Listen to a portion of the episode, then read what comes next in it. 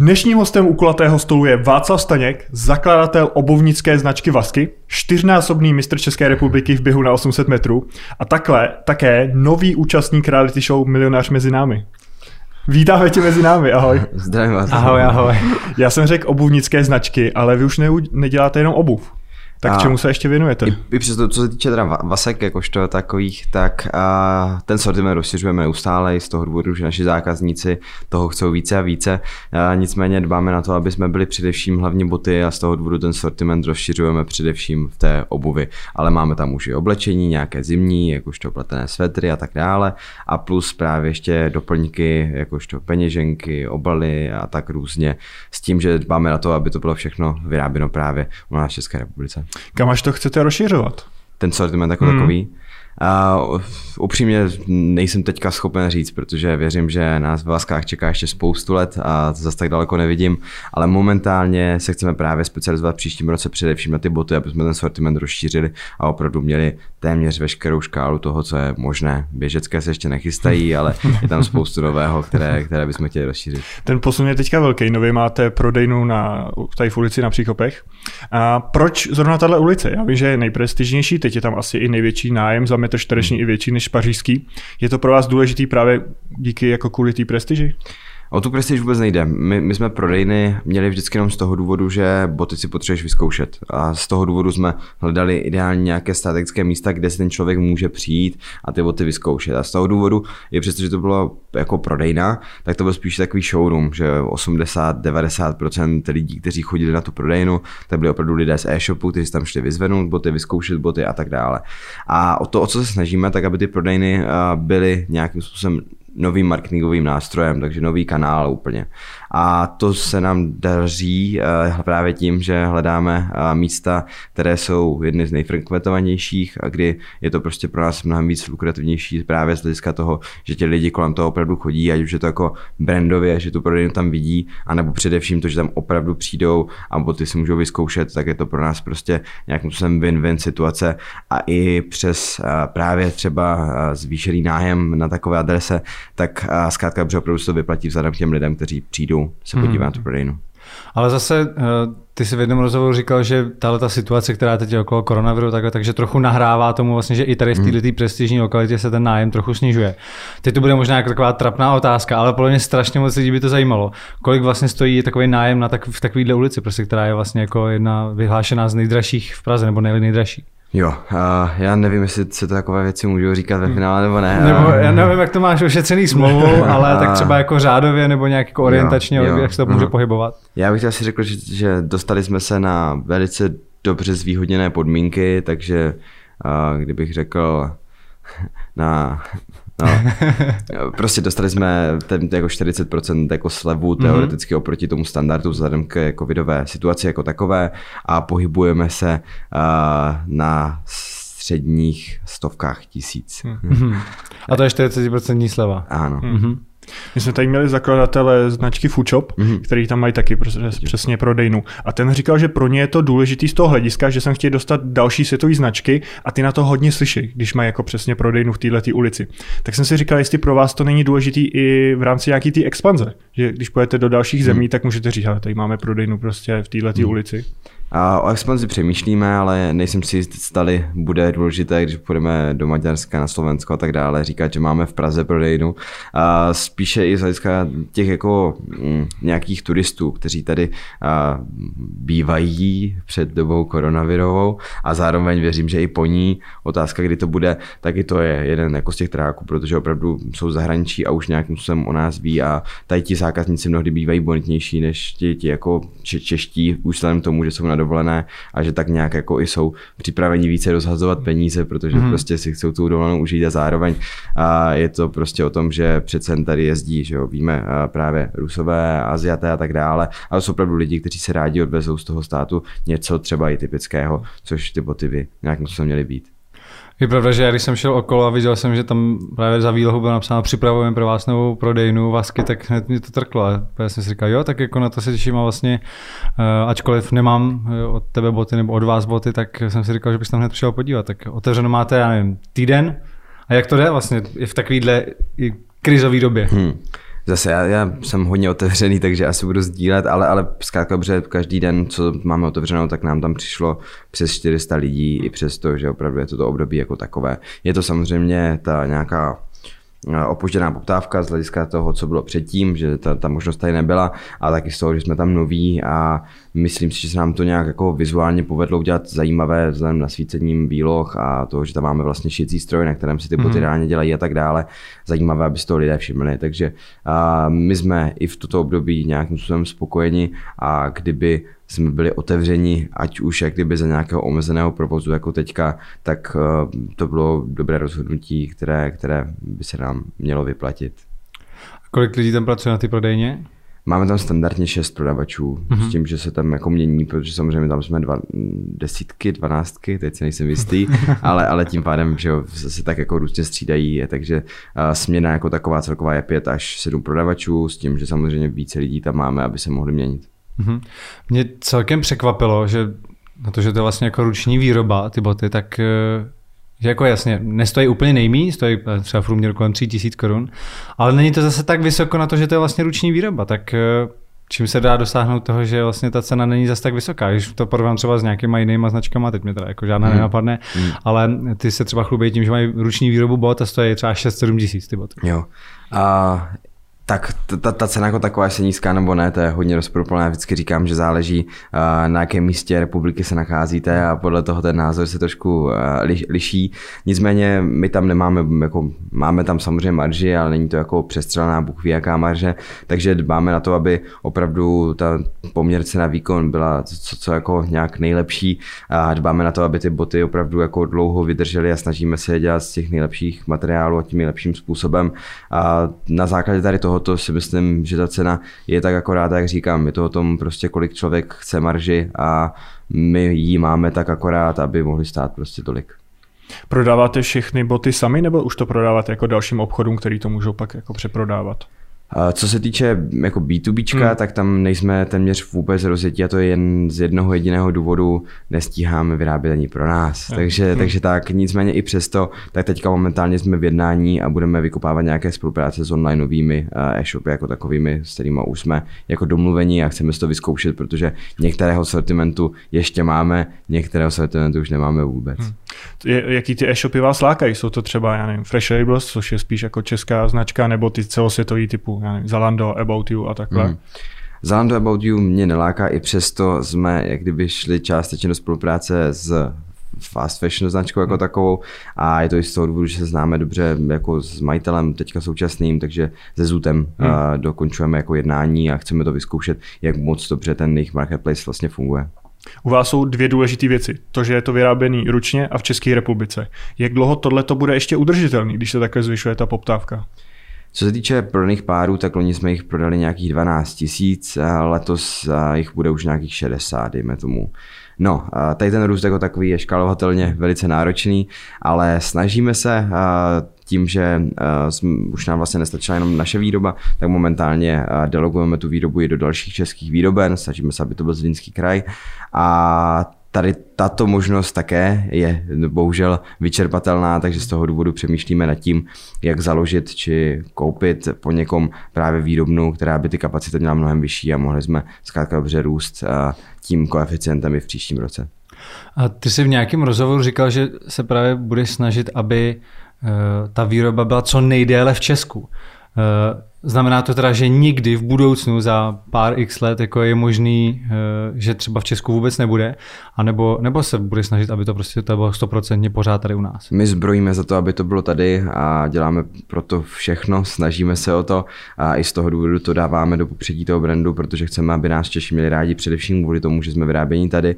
A jak říkám, hledáme možnosti, hledáme cesty, stále jsme jako vyrábění v České republice, takže z toho důvodu budeme hledat, jak, jak jak to vydržet co nejdéle a doufám, že nám to jako x let, ne na pořád vydrží. Mm-hmm. Já vím, že třeba Baťa, že, který ho často zmiňuješ jako svoji inspiraci, tak ten myslím, že pak jako do Argentiny expandoval, že tam pak byla ta výrobna nebo, nebo někde v Jižní Americe? On, on to dělal geniálně z hlediska cla, takže on tam, kde expandoval, tak ve finále založil novou výrobu, aby nemusel platit clo. Aha, aha, takže on to dělal úplně takto, takže on měl všude. A, a i, i, ty indické, které vlastně do teďka jsou a které fungují, tak i, i, i ty vlastně zakladal tehdy on. Mm-hmm. Je ještě nějaká část bot, která není z Čech, vím, že dřív se řešily ty tkaničky, že v rozhovoru v DVTV, je ještě nějaká teda, mm-hmm. co není úplně česká? Tkaničky, jak zmiňuješ, jsou přesně tak čes, čes, české, je to firma se 110 letou tradicí a s tím, že co se týče podešví, tak ty také odebíráme a snažíme se odebírat od těch, které už jsou s někama jinama, pak řeknu s kama, nicméně ty jsou hlavně ze Zlína, takže jako firma, která sídlí od našeho logistického centra pár jako desítek metrů, takže úplně ideální ideální. Co se týče kůží a právě některých jako podešví, tak jednáme vždycky s českými dodavateli, ale mnohdy ti mají čes, jako zahraniční dodavatele. Hmm. Ale vždycky, jako víme, s kama jsou to prostě případně kvalitní kůže Itálie a tak, takže víme, víme s, s kama to je, ale bohužel, co se týče těch kůží, tak v České republice už těch možností není moc, téměř žádné, aby se jako mohl mít ten kvalitní materiál, který chceš v té barvě, který chceš a tak dále. Takže bohužel už teďka u těch materiálů musíme se jako hledat cesty Jasně. nějak v zahraničí. U vás podle mě ty zákazníky hodně láká ten příběh, to, že je to česká výroba, že je to ruční, že to navazuje vlastně i trochu na, na toho Baťu. Možná i tvoje osoba je hodně láká, mladý podnikatel, který ho rádi podpořej. Máte i nějakou technologickou výhodu oproti těm velkým hráčům, jsou obrovský obuvnické firmy, tak jestli dokážete i nějak v té technologii jim jako konkurovat? Uh, naše boty jsou flexiblová obuv především, to jsou ty farmářky a tak dále, to je prošité vlastně po obvodu. V České republice právě tím, že hledáme ty kapacity, tak je opravdu málo a upřímně nějaká větší není ani jedna jiná, takže to, to, to v tom jsme jak kdyby jedineční, z hlediska tady tohoto. A do toho se snažíme tam dávat jako co nejlepší stelky, aby to bylo zdravotně nezávadné, aby to bylo pohodlné, ta bota. Do toho se snažíme mít ty nejlepší materiály a říkat opravdu z kama, co je a kde se to vyrábí, ukazovat, jak se to vyrábí. A pak v čem máme výhodu, tak je určitě personalizace. Takže u nás si můžeš zaprvé navrhnout svoji botu od až do Z v našem konfigurátoru, anebo takovou maličkost, že si můžeš u nás nechat udělat iniciály nebo změnit podešev a tak. Tak to beru, že je nějakým způsobem konkurenční výhoda, kterou žádný velký hráč nemá, protože prostě je to otrava. Ty jsi zmínil, že vlastně v České republice není žádná konkurence. A kdyby si měl říct vlastně, koho vyberete jako největší konkurenci? Protože někdo musí být, jo? Tak každá obuňská značka je samozřejmě hmm. naší konkurencí, protože prodáváme boty a co se týče té naší nějaké nejbližší, tak jsou to asi výrobci teda české obuvy. Takže, takže všichni, co vyrábí v České republice, hmm. tak to vždycky jsou jako naši konkurenti, ale uh, my jsme za to moc rádi, že se tady vyrábí a z toho důvodu naopak uh, se snažíme i hledat cesty a spolupráce, jak s nimi, uh, i co se týče výroby, i právě co se týče třeba uh, plánů na příští rok, že plánujeme s jednou legendární uh, značkou, uh, která tady už je mnoha let kolaboraci, hmm. protože prostě chceme, aby to buňství tady ožilo a aby to bylo na vzestupu a ne na pokles, a aby to neklesalo. Hmm. Takže, takže konkurenci samozřejmě nějakou máme, ale bereme to jako zdravou konkurenci, která tady pomáhá nám nějakým způsobem udržet z toho obuvnictví České republice. Jakou formou bude ta kolaborace? Bude to tak, že třeba na, vaší prodej, na vašich prodejnách se budou prodávat i jejich značky nebo jejich boty, anebo to bude, že vyloženě spojíte technologie a vytvoříte nějaký, eh, nějaký nevím, prototyp něčeho, co bude jako vlastně obojí. Jo, bude to, bude to především produkt. Takže, mm-hmm. takže uh, má, máme už pomalu uh, vymyšlený vzorek boty, která, kterou budeme společně vyrábět, uh, kterou budeme společně designovat, nebo respektive už nadizajnovaná a společně budeme vyrábět a bude se prodávat především teda uh, u nás, ale i u nich a bude to nějaké dost možná omezené množství, které ale chceme jako vracet, protože uh, těch plánů máme spoustu a, a tak. Co třeba aktuální trendy, ehm, třeba veganství, že jo, ekokůže a takovéhle věci, tak eh, máte v nabídce i tyhle hmm. sortiment? Momentálně bohužel ne, nicméně víme, že naši zákazníci by moc rádi za to a zároveň chceme jít právě i tady touto cestou, takže z toho důvodu na příští rok už plánujeme veganské i mnoho dalšího. Vím, že vždycky jako koženka, že, nebo ekokůže, jak se tomu dneska tak říká, byla braná jako něco horšího než kůže. Je to materiál asi, který je méně kvalitní, nevím, jak už teda dneska, dřív to tak bylo. A naopak dneska mi přijde, že se to otáčí a když bude něco z ekokůže, ať už to budou sedačky do auta nebo, nebo právě boty, tak naopak se člověk za ně musí připlatit, stejně tak jako za veganský jídlo a, a tr. Čím to je daný? Je to jen ten trend? A nebo prostě fakt ta ekokůže teď už je dražší než klasická? A, tak jako koženka jako taková bude vždycky levnější než kůže, jo? To, to, tak prostě není. Takže ať už je to z jakého důvodu, asi to bude o poptávce nabídce. A my kůži milujeme a dbáme na to, aby to bylo prostě z těch zdrojů, kdy víme, že to bylo prostě, že se k ní přišlo jako správně. Takže a, koženku bych na naše boty moc dávat nechtěl, spíše se bavím o nějakých jako látkových materiálech a tak dále, úplně jako něco, něco jiného, co, mm-hmm. co by mělo také dávat smysl. Ale jak nikdy neříkej nikdy, takže nevím, co budeme dělat za dva roky a tak dále, jenom, jenom opravdu tím, tím, že vasky stojí právě na té jako pravé kůži, tak bychom nechtěli z ničeho nic jako dělat, protože pak nás to bude svádět k tomu dělat ještě levnějšího materiálu, hmm. ještě levnějšího a tak dále. Bůh ví, kam by ta kvalita šla. No a co se týče, tak ten trend tady samozřejmě je, už když se podíváme jenom na Netflix, kolik teďka tam vychází různých právě jako těchto, myslím si, že to strašně moc dobře a myslím si, že i to vůbec, že se nám daří, tak je trošku tím ovlivněné, že ten trend jako lidí je teďka i v tom fashionu, ale i celkově ve všem, že se ptají, kde je to vyráběné, za jakých podmínek a tak dále. A jsem za to moc rád, protože si myslím, že prostě té naší planetě bychom měli všichni tak trošku pomáhat. Ohledně té expanze, je větší problém sehnat ty stroje nebo ševce? Určitě, určitě ševce. Hmm. Těch strojů z dobu svitu, jakožto z národněného batí a tak dále, je tady pořád spoustu, ať už starých, nebo dělají si stále nových. Máš tady několik firm, které opravdu ti udělají ty stroje, plus zahraničí jde dovést cokoliv, ale ten problém největší jsou ti lidé. Jo, protože v tom obovnictví Ono je to poměrně problematická problematika, jo? protože, protože uh, těch lidí v obuvnictví momentálně opravdu jako málo. Já jsem nějaká data dva roky zpátky bylo, že eh, je v České republice nějakých tři tisíce lidí, kteří se motají kolem bot, ať už je to podešev nebo tkaničky nebo cokoliv, tak ve finále suma suma jenom tři tisíce. Jenom za batí ve Zlíně to bylo 30 tisíc. Hmm. Takže ten, ten, ten, kdyby trend je opravdu klesající, těch lidí, kteří dělali v botách, je tady stále spoustu, ale ti, co u toho zůstali, je jich opravdu málo. A z toho důvodu je to i mnohdy o tom, že uh, se pak firmy nějak jako jenom prostě ti, lidi migrují z firmy do firmy, kde jim nějak bude dobře a tak. My se snažíme jim dát to prostředí, kde jim by mělo být dobře a tak nějak se snažíme hledat ty nové lidi z lidí, kteří třeba v obuvnictví nejsou nebo nebyli, ale jsou zruční a tak. Jenom prostě není to úplně jednoduché. No.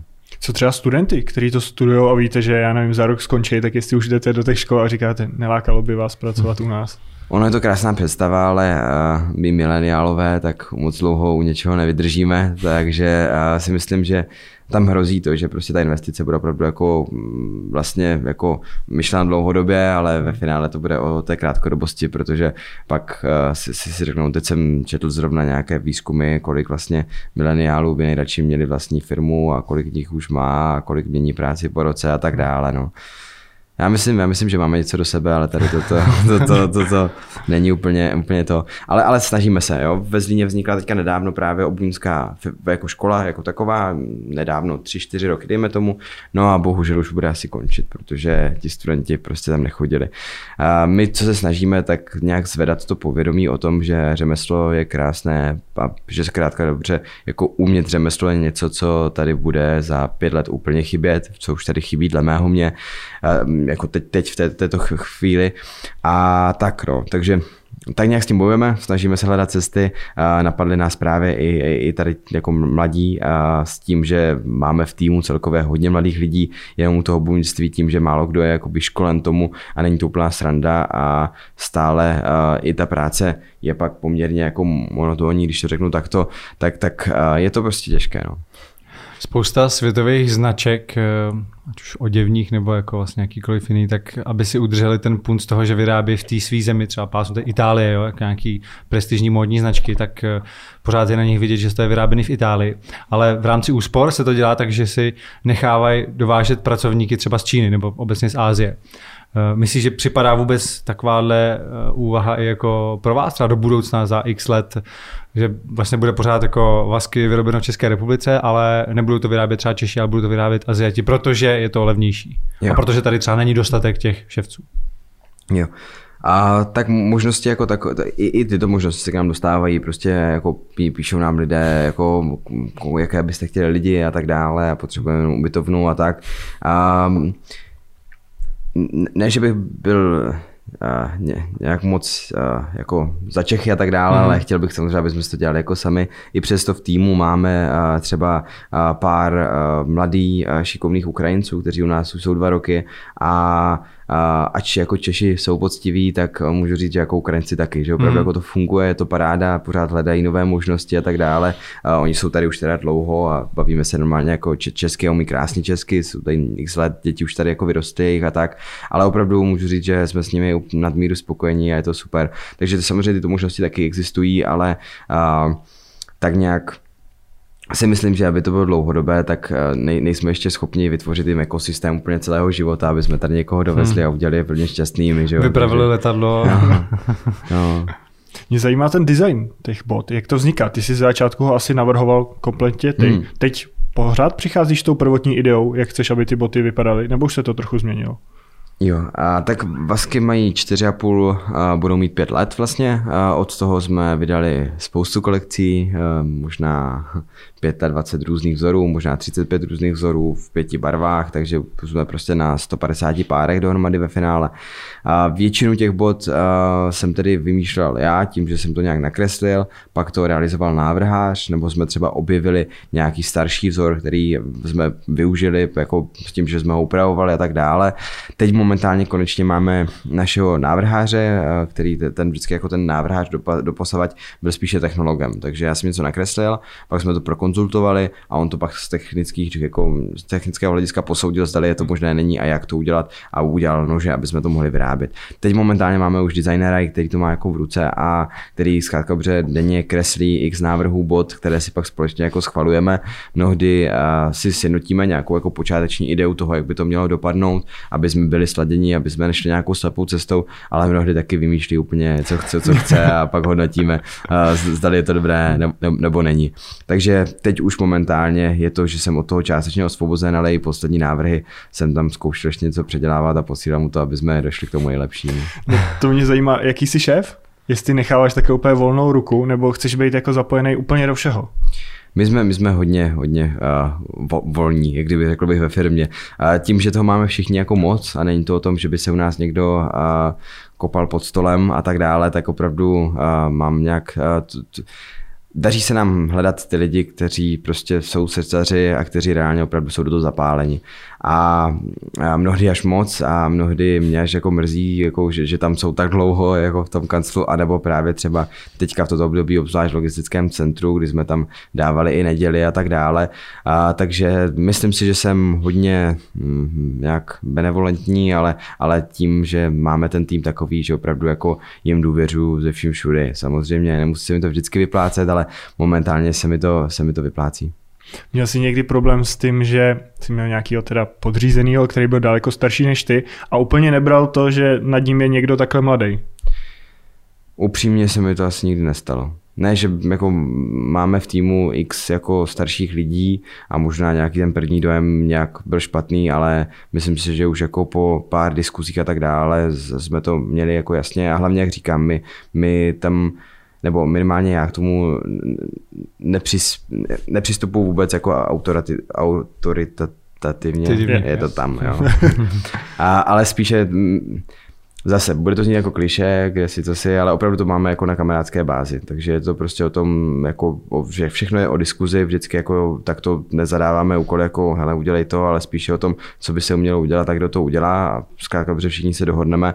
Takže tady s tímto konkrétně jsem asi neměl nikdy problém. Eh, zmiňoval si, že není úplně těžký, vlastně je snadný sehnat ty stroje, ať už starý nebo nový, ale z mých zkušenosti, co jsem tak jako se díval, tak spousta právě firm, které dělají eh, z kůží nebo vyrábí právě kožené produkty, tak používají ty původní stroje. Je to tím, že dneska už se nevyrábí tak dobrý, anebo ta cena je zbytečně vysoká a dají se prostě ty starý nějak jako sehnat levnější?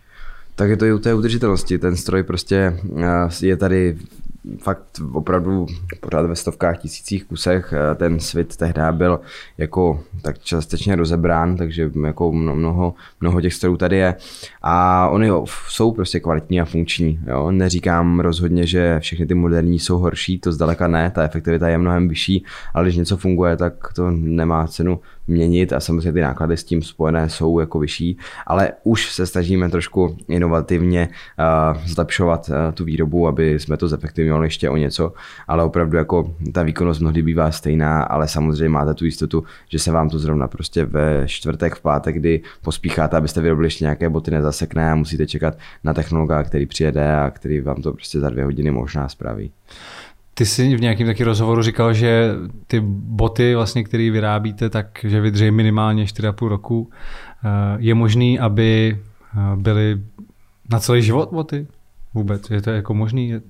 Protože vím, že třeba uvedu příklad, mm-hmm. značka Gladiátor, tak to jsou taky ty klasické glády, mm. punkový boty vysoký, tak ty vím, že se dědí po generace a vydrží jako fakt strašně dlouho. Tak eh, jestli to už taky dneska neplatí, nebo, nebo to vlastně vůbec není možné, aby vydrželi jako na celý život. Já si myslím, že možné všechno, samozřejmě jde o frekvenci toho, jak často to nosíte, pokud to máte, tak vydrží. A co se týče našich bot, tak já říkám těch 4,5 roku vlastně kvůli tomu, že to byly poprvé vyrobeny jako naše vasky. A to jsou konkrétně třeba tady to moje, které mě vydržely. A samozřejmě může se stát s potou cokoliv, ať už že to někde roz, rozřízete nebo cokoliv, nebo v nich běháte prostě jako rok v kuse, tak, tak jako podešev trošku se sešoupe. U nás právě u toho je možné tu podešev vyměnit, takže tam není problém. No a pak je to o té kůži kůži. Máme co kvalitnější kůži a nevím, jak moc se dá poškodit nebo nedá, většinou jako uh, vydrží, a takže myslím si, že boty na celý život eh, by měly fungovat a že by to mohlo být v pohodě. Jo, neříkám, že naše vasky skončí, eh, jako vydrží prostě a bude se nosit ještě třetí generaci, a to nevím, já znám vzorek 4,5 roku a zatím drží. Co říkáš na tu ideu, co má třeba značka Patagonie, která v Americe má nějaký trak, kamion, co objíždí celý státy a opravuje ty věci. Že lidi zdarma. přijdou zdarma a mají třeba, já nevím, 500 starou bundu, kde se jim udělá nějaká díra, tak přijdou, nechají si to zdarma opravit. Že by si třeba za vyšší cenu nebo nějaký příplatek nabízel tuhle tu službu, minimálně v České republice. Hmm.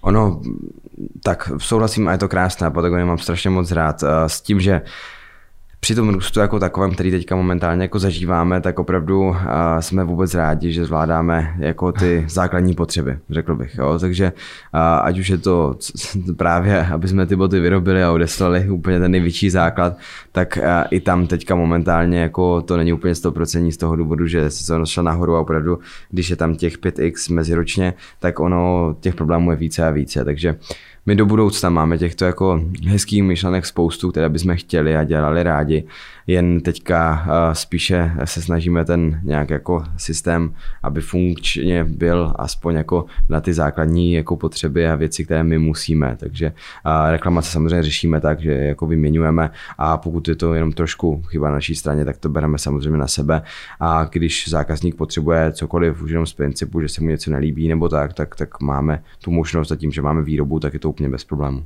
To mě zajímají třeba ty reklamace, kolik je to procent a co to třeba bývá, jako příklady? Mm. Upřímně, kolik je to procent si nedovolím říct, protože zase je to nárůstově, takže já si to pamatuju, že, že to bylo kdysi jako prostě procento, jakože fakt, fakt tak. A nejčastější reklamace, tak jak to bývá ve fashionu vždycky, tak je velikost, takže že vymění, protože jim nesedla velikost jako tak. A pak jsou tam jako detaily s tím, že tím, že to jako právě ten flexible, který vlastně umožňuje právě tu výměnu podešve, tak to je vlastně, že je to prošité po obvodu, ale pak vlastně k tomu, k té napínací stelce je to přilepené, ta podešev. Takže párkrát se nám stalo opravdu párkrát, jako že to není, že každá desátá bota, ani každá stá bota, ale že, že se třeba trošičku odlepí, jak kdyby ta podešev od mezi stélky, a tam není problém, my to prostě můžeme úplně vyměnit znova nebo přilepit a je to samozřejmě chyba na naší straně, protože to se prostě stávat mm. nemůže. No a pak uh, nějaký šéf nebo se může, nevím, někde prostě jako to šití, je to všechno ruční výroba, takže když je třeba nějaký šéf namáhaný, tak se nám po, nevím, po dvo... já si fakt vymýšlím, jo, já nevím, prostě re- reklamace jako takové se nám hmm. jako moc často nestávají, tak jenom jako matně vzpomínám, co by se vlastně té botě uh, mohlo stát, takže uh, nevím, no, Asi tak nějak, takže hlavně velikosti. Teda. Dokážete konkurovat třeba těm velkým firmám, že když si člověk koupí nějaký oblečení, tak pak to může zdarma poslat zpátky, že už v tom balení je prostě přesně, že nalepíš na to balení, přineseš to někam na zásilkovnu nebo PPL, parcel shop a zadarmo to pošleš. Máte tuhle tu možnost taky? Je to vůbec možný pro vás jako menší firmu? Pošleš jako zpátky k nám. Jo, zadarmo. Že, jo, jenom, že už neplatíš jako za to poštovní, když to vracíš, to zboží. Jo, jo, jo. Já si zase nejsem upřímně jistý. Ale protože tam teďka v logistickém centru se tam děje spoustu změn, zároveň máme nový systém a tak. A určitě se plat... Ne, já, já ne, yes. kecal bych, fakt, fakt bych kecal, jo. Jo, ale u nás v obchodních podmínkách to určitě najdete. Takže... Podle mě tady ty všechny služby, že ono to je jakože zadarmo vlastně, ale platíš to z té marži, že no, no, prostě je, je, to, jasně, je to no. prostě, takže oni dneska jako zadarmo ti nikdo skoro nikdo nic. Um, mě fascinuje docela ten trend toho, jak se vlastně, když se takhle jako úplně jako zjednodušeně podívám historicky na to, jak se vyráběly třeba konkrétně boty, že se vlastně vyráběly ručně, že opak, aby se zefektivnily náklady a, a i, ten, i ta výroba, tak se přicházelo na nějakou strojní výrobu, pak jako pásovka, že jo, všechno možný. Teď se dospělo do takové fáze, že lidi si uvědomují, že tohle to není úplně ta cesta, jakože mít boty jednu sezónu a pak je vyhodit, protože prostě nevydržej. Naopak se vrací ta ruční výroba a lidi jsou ochotní si na to, na, za ty boty naopak připlatit. Tak eh, ten trend, eh, tenhle ten, jaký ty na to máš názor? Myslíš si, že právě je to zase tím, že si lidi jako mají líp a mají víc peněz, takže jsou ochotní si připlatit, anebo že si právě uvědomují třeba tu udržitelnost a nějakou ekologii? Já jsem zmiňoval už vlastně u toho s tou Českou republikou. Myslím, že opravdu je to teďka jako současný trend v našich hlavách, který tady jako rezonuje s čím více, s čím stále více lidmi, což, za což jsem moc rád a myslím si, že bychom tak měli jako uvažovat více a více. Jo. Co se týče toho, tak jako z hlediska teďka posledních 20 let, když to vezmeme, jo, uh, že jo, měli jsme tady 89 a tak dále, všechno se pak jako, všechno bylo volné a člověk mohl dělat cokoliv, kde si, co si, a pak se z ničeho nic právě otevřely ty hranice, tak se mohlo dovážet, vyvážet a tak dále. A spoustu podnikatelů prostě dělalo spoustu let jako věcí a z ničeho nic byl jim svět otevřený, no a pak z ničeho nic právě i ta Čína byla, my jsme jim byli otevření, no a vlastně od roku 2000 tak se tady jako snažili nadspat co nejvíce. No a pro Čechy to bylo úplně co nového, že jo? Víme, jak to fungovalo předtím a nebylo tady dostupné úplně všechno a z ničeho nic jako vlastně globalizace a celý svět otevřen všem a i když ty boty, když z ničeho nic boty, které byly třeba z Číny a tak dále, ale viděli jste, tak jak teďka ještě pořád někde v podchodě potkáváte nějaké stánky, kdy tam prostě jsou fakt jako ty eh, azijské jako výtvory a tak dále, tak dřív teoreticky to pro ty jako lidi bylo zajímavé, protože z hmm. ničeho nic měli jako botu za tehdy nevím kolik, dneska přepočtu za 100 korun a proč byste to nekoupili, bylo to něco pro ně nového. Ten trend ale už jako nějak jako ustává, už se tady nějak etabloval na tom trhu, že prostě od roku 2000, v roce 2011 se do České republiky přivezlo opravdu 150 milionů bot, jo, párů, jako. Hmm. Bylo to samozřejmě i za účelem exportu, ale jsme 10 milionový stát a dovezlo se tady 150 milionů bot jenom z Ázie. Takže to je, kdyby to za mne se stalo to, že ten trh byl nějak přesycen a zároveň a s tím pádem už jako je to pro nás ne ani standardem, ale eh, už to není to zajímavé, co si koupíš, jak kdyby eh, u právě třeba prodejců jako z Ázie tady u nás, ale uh, už, už uh, to tady jsme na to zvyklí a není to nic nového pro nás, takže myslím si, že od roku, nevím, 2.5, kdy už to tady bylo navozené všechno, až do roku uh, 2.15, kdy vlastně ještě po krizi, kde si co si bylo tam spoustu změna, tak, tak že ti lidi už tak nějak jako si to uvědomují a i co se týče třeba, že jak se dívá člověk na uh, nějaké fakeové oblečení. Dřív, dřív prostě jako uh, to, to, to bylo fake, ne fake a je ve finále to jedno, je tam ta značka a tak tak dále. Když jsem v Turecku, tak si koupím čtyři trička, protože prostě stojí jako 10 hmm. eur, stejně to jedno. Teďka už i na to, to se dívá, jako, jako vlastně ta, ta, ta společnost trošku jinak a už, už je to pro nás jako ně, něco, co úplně není správně. A plus do toho hmm. právě, jak jsme zmiňovali, ten mindset těch lidí, který teďka jako se pohybuje k tomu více jako módu a tak dále, jo, v té naší zemi a tak, tak eh, jsou to dvě věci, které tomu nahrávají. Jedna je teda ta, že už jsme přesyceni tady těmi výrobky, už nás to postupně přestává bavit a druhá je právě ten přesah do té ekologie a do toho, že si uvědomujeme, že bychom to mohli dělat líp. Super. Já jsem si teďka vybíral zimní boty, koukal jsem na vasky, strašně se mi líbily. A mě tam chyběla jedna věc a mě zajímá ten tvůj pohled, ať už z designu nebo hmm. z technologie.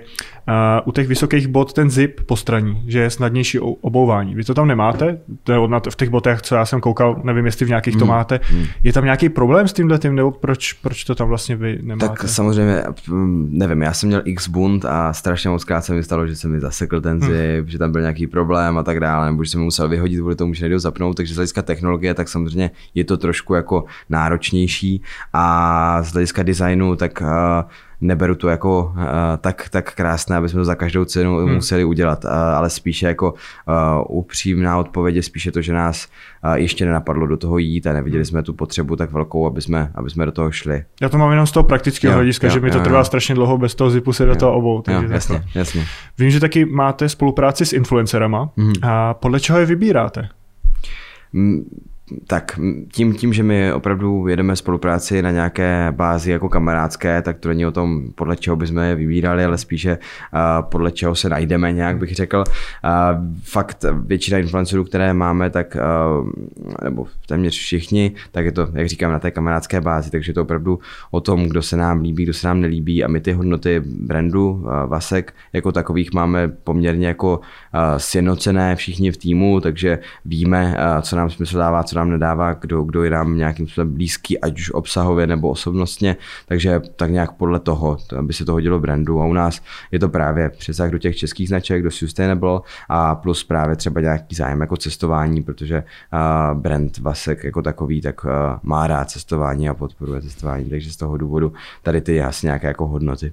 Koho máte kromě třeba Kovyho a do... Uh, tak to oni, to, ne, to nejsou úplně jako tak ani naši influenceři, jako spíš lidi, kteří mají naše boty, mm-hmm. kteří nás třeba vás, případně jak kdyby zazdíli nebo tak, ale uh, v našich botech chodí právě třeba Kovy, pak uh, uh, Shopaholic Nicole má naše botky, uh, Přemek Forate si kupoval už dva roky zpátky sám od sebe mm. uh, a těch men je tam asi spoustu dalších, teď, teď, teď, uh, já nevím, zase jo, mnohdy právě jsou to ty spolupráce, kdy třeba jenom my děkujeme tím, že za, za něco, co udělali, Asi. nebo tak, že, že prostě poděkujeme tou botou a ani nevíme vlastně, jestli ty boty jako nosí hmm. nebo nenosí, takže nechci říkat, ale tak, tak jako takový výkop jmén. A pak tam máme právě spoustu těch influencerů, kteří se třeba právě věnují cestování a tak.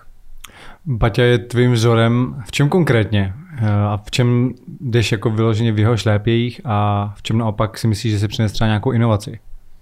Oproti, jo, uh, tak kdyby jsme nerozebírali teďka, nevím, osobnost, business model a tak dále, tak už jenom ten fakt, jako, co se mu podařilo vybudovat, že z malého městečka udělal velké město a hlavně z toho velkého města dokázal se dostat do celého světa. Teď mluvím teda především o Zlíně, on sice z Uherského hradiště, ale celý život strávil ve Zlíně a tak nějak uh, mladému klukovi, kterému tehdy bylo prostě 14 roků, kdy dělal tam na Verpánku u taťky, tak od 16 se vlastně osamostatnil a tak nějak jako šlapal do toho svého a snažil se uh, dělat věci dobře uh, s přesahem a náš zákazník, náš pán a ty hodnoty dle mého mělo od začátku nastavené dobře, no a to, co se mu povedlo, tak dle mého se v České republice zatím ještě uh, nepovedlo něk- nikomu jinému. A to je opravdu to, že z malého městečka dokázalo bout celý svět. A to je za mne to, v čem jako mě inspiruje nejvíc. A je to především i o tom věku, ve kterém to zvládal a ve kterém jako jel a nikdy neustal a již do své smrti, kdy vlastně že letadlo havarovalo v jeho 54 letech, tak prostě neustál a pořád to posouval dále a posouval sebe. Takže to je za mne to, proč je mou inspirací. A jestli máme oproti němu inovaci, tak oni neměli ještě wwwčka, takže asi tu online, takže online, online marketing. Co je teďka hlavní náplň tvojí práce? Už asi si víc v Praze než ve Zlíně, předpokládám, a asi často to budou sůzky, možná i nějaký rozhovory, teďka reality show. A tak a já, že jo, jsem součástí, nebo... Několika firm. Ano, ano. Vasky jsem vlastně zakládal v mých 18, jsem čekal a od té doby jsem společníkem dalších čtyř firm a takže bohužel ty firmy jsou ještě k tomu, že jedna máme logistické jako centrum v Ostravě, to je firma Begint, pak máme uh, Wooders, to je právě nábytek dřevěný, uh, tak ten vyrábíme v Hodoníně zase, takže zase na jihu republiky, pak já jsem vlastně ze Zlína, potažmo z Frištáku, u, u nás uh, výrobu máme právě kousek od Zlína a logistické centrum přímo ve Zlíně. A pak vlastně máme marketingovou agenturu, která se stará o ty firmy, kde jsem součástí v Praze, plus to máme ještě a výrobnu zase máme kousek od Ostravy a firmy Paon, která vyrábí jako luxusní dámské spodní prádlo. A, takže z hlediska tady tohoto je to, že, že jsem jako rozlétaný, takže ty moje dny jsou hodně rozdílné den ode dne, ale jak zmiňoval tak nejvíce času teďka opravdu trávím v Praze, už jenom z toho důvodu, že tady máme ten marketingový dí, tým jako takový a většinu těch týmů, už logistické centrum nebo výrobu, tak máme nějak jako dobře delegovanou a mám tam kolegy, kteří jsou uh, zodpovědní a umí to řídit tak, jak to uh, řídit mají. A o čem je moje práce? No, poslední dobou, tím, tím, že jsem součástí tolika firm, tak opravdu z velké části je to prostě o řešení problému. Jo? Že, že dokud to funguje, tak ve finále nejsem zase tak moc potřeba, ale když je problém, tak se jde pak za mnou a, a musíme to řešit jako společně. A plus je to a, nějaká jako a idea na příští rok, na příští měsíc a tak, takže společné namýšlení kampaní, společné namýšlení jako kolekcí nových, kdy a co dát ven, strategii a tak dále. Takže já jsem u toho hlavního výkopu a pak jsem u toho, kdy se to pokazí. Co za problémy se řeší nejčastěji? Nebo co si naposledy třeba řešil za problém? Te- teď momentálně je to opravdu o tom, že při tom růstu nezvládáme škálovat tu výrobu tak moc. Takže teďka prostě řešíme, že jsme stejně museli 24.11. uzavřít objednávky vlastně vánoční na Flexible jako takový. S tím, že teď je to tak, že ani v té Praze pořádně na těch příkopech nemáme dost bod na to, aby jsme mohli opravdu uspokojit hmm. každého zákazníka a tak. Takže to o právě vymýšlení strategie, jak to teda předělat někam jinam, tak jsme teda začali více prodávat doplňky a už nemáme ani ty doplňky. No a jak se to dá vlastně pak zvládnout? Je to, je to jenom o penězích, že prostě třeba nejsou teď peníze na to, aby se dalo dál růst prostě jakože na ta kapacita té výroby, nebo jsou právě to ty pracovníci? Že prostě ty pracovníci nezvládají a nejsou další? Takže jako postavit novou výrobu není vůbec randa. Jo? Je to, aby, aby, to bylo nějak jako efektivní, tak bych řekl třeba 20 lidí, takže je o, to, o tom najít 20 lidí, prostor asi 350-500 metrů čtverečních, aby to bylo ideální s, jako, s nějakým jako manipulativním prostorem a tak. No a do toho zavést tam celý systém, uh, nakoupit veškeré stroje a tak dále. Takže se bavíme o takovéto malé výrobně, o investici několika milionů a především nemáš jistotu, že najdeš těch 20 lidí. Hmm. Šel by si teďka, kdyby byla ta možnost Vaskama, asi spíš na začátku do dne D, který ho si sledoval? A jo, myslíš, jo, jo, tak já jsem se účastnil x soutěží v právě těch 17, 18 hmm. a takže jako te, teď momentálně bych už tam jako teď ne, ne, ne, ne, nešel, ale na začátku ano a byl jsem před porotou jako podobného rázu, ne tedy jako uh, tak movitými nebo ta, tak to, ale spíše právě v rámci těch jako podnikatelských soutěžích jiných, takže jsem si to vyzkoušel uh, a tak. No mě zaujalo, ty si říkal, že dokážeš poznat kvalitní boty. Je to jenom pohledem, nebo že když si to nějak detailně proskoumáš a hlavně jak poznáš kvalitní boty? Když já třeba půjdu do obchodu a budu si nějaký vybírat, tak na co se podívat, abych věděl, že to je vlastně kvalitní bota? je to to materiálu především, jo, člo, člo, člo, nebo tak, tak, to, to, to, co já kdyby, tak, když vidím botvu, to, tak první věc uh, mě, mě napadne, jaká je to značka, s tou si už jako evokuješ, co by to jako mohlo být a jaká kvalita by tam mohla být a tak. No a pak vidíš ten materiál, a způsob výroby, který taky jako naznačuje té kvalitě jako takové, no a pak, pak prostě musíš jako asi vědět, no. Ne, nemů, nemůžu nějaké best practices, jako nej, nejlepší asi, co můžu všeobecně říct, přečti si lísteček, co je tam napsané, z jakého je to materiálu a aspoň hmm. něco budeš vědět, no. Takže není to také na první dobrou, jako že bys nám tady řekl nějakou radu a my šli do obchodu a nějak to pozná. Je to spíš asi, asi těma zkušenostma, hmm. že víš ty materiály a Přesně poznáš, tak. který Už jsou měl jako kvalitní. kůží v ruce. Jasně. Uh, mě zajímá, jestli to, jestli uh, ty název, ten název jako Vasky, jestli byl někdy problém, eh, že jsou Vansky. Jestli to byl jako problém nebo spíš naopak výhoda, že si to lidi jako třeba jo, s tím spojili. Pa, výhoda určitě ne, pár, pár lidí jako zmiňovalo Vansky nebo něco takového. A je to samozřejmě český problém. My do budoucna bychom chtěli jako expandovat a hmm. tak, takže tam nás to jako netrápí, protože přece jen Vansky říkáme všichni, ale jsou to prostě Vans. A tím pádem mě to nějak nikdy netrápilo hmm. a my jsme Vasky a oni jsou Vans. Eh, tvůj eh, otec vlastně taky, že jo, v obuvnictví eh, pořád ještě využíváte, že jo, výrobnu. A já jsem se dozvěděl, že ty jsi se chtěl ale botám vyhnout. Tak trošku mi to přijde jako mm, rozporuplný v tom, že Baťa jako vzor, ale zároveň si říkal, že jsi se chtěl vyhnout botám, tak proč jsi se jim chtěl vyhnout a proč vlastně nakonec si u nich začal? Jsem chtěl říct skončil, mm, ale začal. Mm, mm, mm. A bylo to i skončilo, já jsem tam zkoušel spoustu projektíků. A tam, tam nešlo o tom, že bych se chtěl vyhnout botám, ale spíše tam šlo o to, že jsem jako si to chtěl dělat podle sebe. No, my jsme s taťkou oba dva kozorozy a není to úplně jednoduché vždycky, dřív to bylo ještě méně jednoduché, takže chtěl jsem si jít do začátku vždycky vlastní cestou a tím, že bych pokračoval v botách, tak by to znamenalo, že vlastně pokračuju jako v nějakém jsem v taťkovém podnikání. Mm-hmm. No. Mhm. A není to, ne, ne, není to, nebo samozřejmě jako nějaké ego tam jako hraje roli, ale spíš to opravdu o tom, že vím, že by to nefungovalo a tak nějak uh, jsme právě jako hodně, hodně uh, se, nevím, jak to vždycky, kočkovali, štvali a tak dále, ale tím, že právě se to vlastně obešlo, že Flexico jako taťková firma zůstala Flexikem a já jsem založil úplně něco nového, což jsou vasky a značka obuvy, která vyrábí v dalších výrobnách, tak nějakým způsobem je to teďka za mě funkční model a hmm. i ti dva kozorohové se umí občas domluvit. A je to tak, že si tu tátovou firmu zachránil nebo fungovala by bez toho, kdyby vlastně si nezaložil vasky a nezačal si u nich vyrábět? To je těžko říct, to já nedokážu. Ten, ten stav jako uh, toho jako, že ne, nebyly naplněny všechny kapacity tehda. Uh, odřekl vlastně v roce 2011 jeden velký dodavatel, odběratel vlastně Flexiku, ten, ten stav tam nebyl úplně ideální a tak, takže nevím, jak by to fungovalo, nicméně jako ty tři těžké roky, než vlastně Vasky pořádně vznikly, tak a, teďka mm, přežili, fungovali, takže nevím, co by bylo, kdyby nebyly Vasky, ale myslím si, že jsme oba rádi, že vasky jsou a že ty kapacity jsou nadmíru využity a že zkrátka, že tam je i ten růst. A asi to bylo tím, že prostě bylo těžké konkurovat že, těm azijským výrobkům. Přesně o tom to bylo. Je to o tom, že vlastně teďka byl v segmentu B2B jako takovém, takže tam s tou Čínou se právě mohlo konkurovat jenom tou cenou a tím pádem každý český výrobce se snažil mít tu cenu aspoň na tom českém trhu nejnižší a tím pádem ta cena jde pořád dolů dolů, až prostě je to jako že už vám nic spolu nezbyde, jenom hmm. potřebujete, aby ti lidi, kteří tam jsou, měli práci, protože vy stejně musí zaplatit.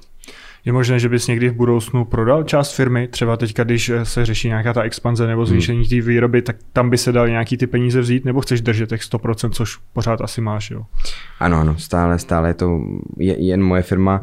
A zase, nikdy neříkej nikdy, nicméně momentálně se nám daří opravdu ten růst financovat z vlastních zdrojů, tedy ze zisku z minulých let především, ale také už jsme jako použili externí financování, protože naskladnit na vánoční sezónu je opravdu v řádcích jako milionů vyšších, teda takměř, jako téměř desítek a to už jako není úplně jednoduché, hmm. když rostete pětkrát z toho loňského roku, aby vám to tam zbylo. Takže Momentálně stále jedeme my za sebe, nepřemýšlíme nijak více o investorovi jako takovém.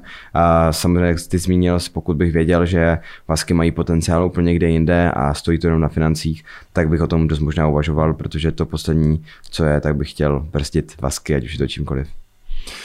Vy jste měli tenhle rok hodně úspěšný crowdfunding. My jsme taky měli crowdfundingovou kampaň, tak teď to můžeme probrat mm. do detailu. Proč jste si dali třeba základní limit 450 tisíc?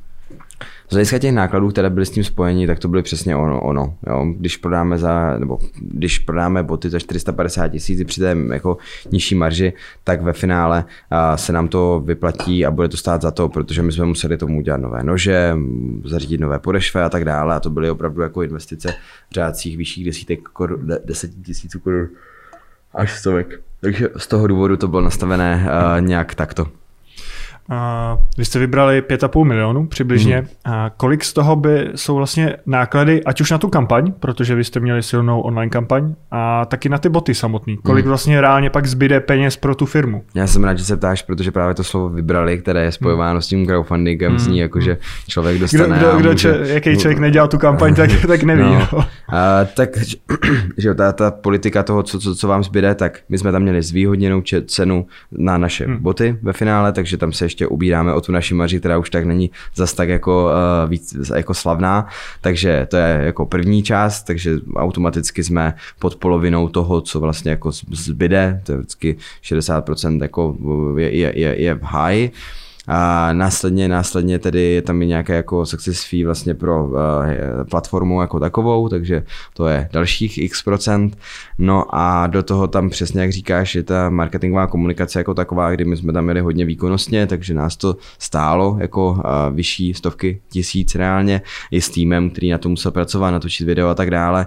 No, takže jestli by se mě spíš zeptal, jestli tam něco zbylo nebo ne, tak, tak uh, něco jo, ale rozhodně to není nic slavného. Vy jste tam měli několik milníků, ten poslední byl za 4,5 milionu a nakonec jste vybrali 5,5 milionu. A tam bylo pak další, vymyslete vlastně na lidech, co s těma penězma dál, tak na co použijete ty peníze navíc, co byl třeba ten milion?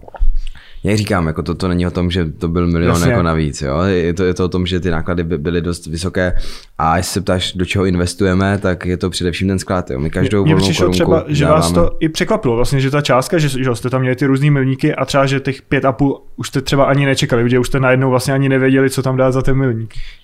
Neměli jsme připravených Hmm. těch milníků a hlavně jsme jich chtěli, tam chtěli i nasekat jako dříve do těch vyšších, Hmm. takže do těch nižších, jako, takže nebyli jsme na to úplně připraveni a určitě udělalo nám to strašnou radost, protože uh, zákazníci, s, který, s kterými si myslíme, že máme dobré vztahy a že nás mají rádi, tak nám ukázali, že to tak opravdu je a podpořili nás prostě ve věci, kterou jsme chtěli zrealizovat společně a bylo to super i z toho důvodu jsme vlastně pak na sociálních sítích se ptali, která bota bude další, jaká barva a tak dále, že jsme je zapojili vyloženě, protože je to nějakým způsobem naše společné dílo, protože prostě jsme to poskládali společně.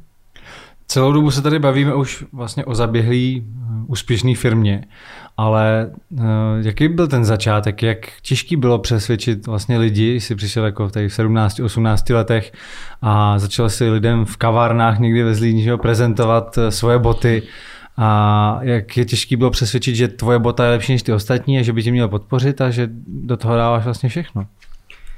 A jak těžký, no. A Nebo jaký byl vlastně ten marketing? Co byly ty první kroky? Ty si Mm, prezent, mm. jak, jak, jako Jo, si jo, mám jo. představit, co si mám představit pod tím prezentace v kavárnách ve Zlíně?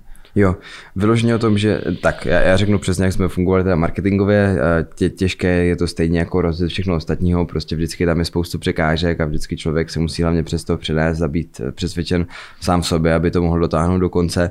Nepředpokládám, že jste měli na prvním videjku 100 tisíce jako slednutí a tak, nějak člověk, člověk musí jako vy, vy, vytrvat. A co se týče toho marketingu, tak bychom začínali tím, co jsme uměli. Takže, že jo, 17 letý klučina, tak eh, jsem měl sociální sítě, tak jsem věděl, že se dělají sociální sítě. A měl jsem ve třídě spolužačku, fotografku, která vím, že krásně fotí a měl jsem spoustu kamarádů, kteří eh, by dost možná mohli zamodelovat a tak dále. No a tak eh, pak jsem ještě vlastně měl kamaráda, který měl kamaráda kameramana a tak nějak jsem obepsal tady, tady, tady tyto lidi, vyrobil jsem prvních šest párů bot a společně jsme nafotili a natočili fotky. Jo. Z těch šest párů jsem jim rozdal za odměnu, a že, že, že, protože, jsem, protože jsem peníze nic ne, ani neměl a tak, ale už jsme měli nějaký ten materiál na ty sociální sítě, udělal se jednoduchý web na WordPressu a, a už jsme měli ten základ, kterým jsme mohli začínat. No a pak jsme měli organika na sociálních sítích, tehdy ještě trošku fungovala a, Hmm. s tím, že jsme se snažili a, zkrátka dobře právě jako dělat ten content co nejlepší. Měl jsem opravdu a, tu obrovskou jako výhodu, že jsem měl tu Luzku Urbanovou, moji spolužečku, která prostě nádherně fotila, takže každá fotka vždycky byla úplně jako stoprocentní. Zároveň Patrik Soldán, který nám doteďka natáčí, který, který také natočil krásné video, prostě jako na úrovni jako a, o možná jako x levelů výše, než, než jsme tehdy jako byli z hlediska nějakého know-how a tak. No a vykopli jsme to na sociální sítě a postupně jsme se začali učit teda, jak, jak to má být, nemá to být. Jo. Takže pak jsme právě zjistili, že existuje nějaká placená propagace a když jsme zjistili, že se třeba i vrací ta placená propagace, tak jsme šli zase dál do jiných výkonnostních kanálů, až postupně jsme si vyzkoušeli téměř všechno, včetně televize, rádia a tak nějak uh, právě kamenných prodejen a tak. Takže bylo to opravdu krůček po krůčku podle toho, co jsme si zrovna mohli dovolit. A jak se zmiňoval z ty kavárny, tak to bylo o tom, že první prodeje opravdu probíhaly uh, tak, že někdo napsal na sociální sítě, jdou ty boty už koupit a já jsem řekl, jo, jo, potkáme se tady v té kavárně a já vám je donesu a vyzkoušíme, jo. No a pak chtěla paní doklad, tak já říkám, tak já vám to pošlu e-mailem, protože jsem nevěděl, jak to jako napsat, websat a tak dále, a ETčko a kde si co si, takže vždycky to bylo takový jako hodně punk, ale, ale nějak se to vždycky zvládlo. Mně přijde, že doteď máte hodně silný ty sociální sítě a skvěle s tím pracujete. Já když jsem se inspiroval v kampaních, tak přesně u vás to bylo v práci na těch sociálních sítích, DVTV to byla třeba ta obsahová inspirace, jak oni pracují s videama. A co je ten váš nejsilnější kanál? Je to ten Facebook, ten prodejní?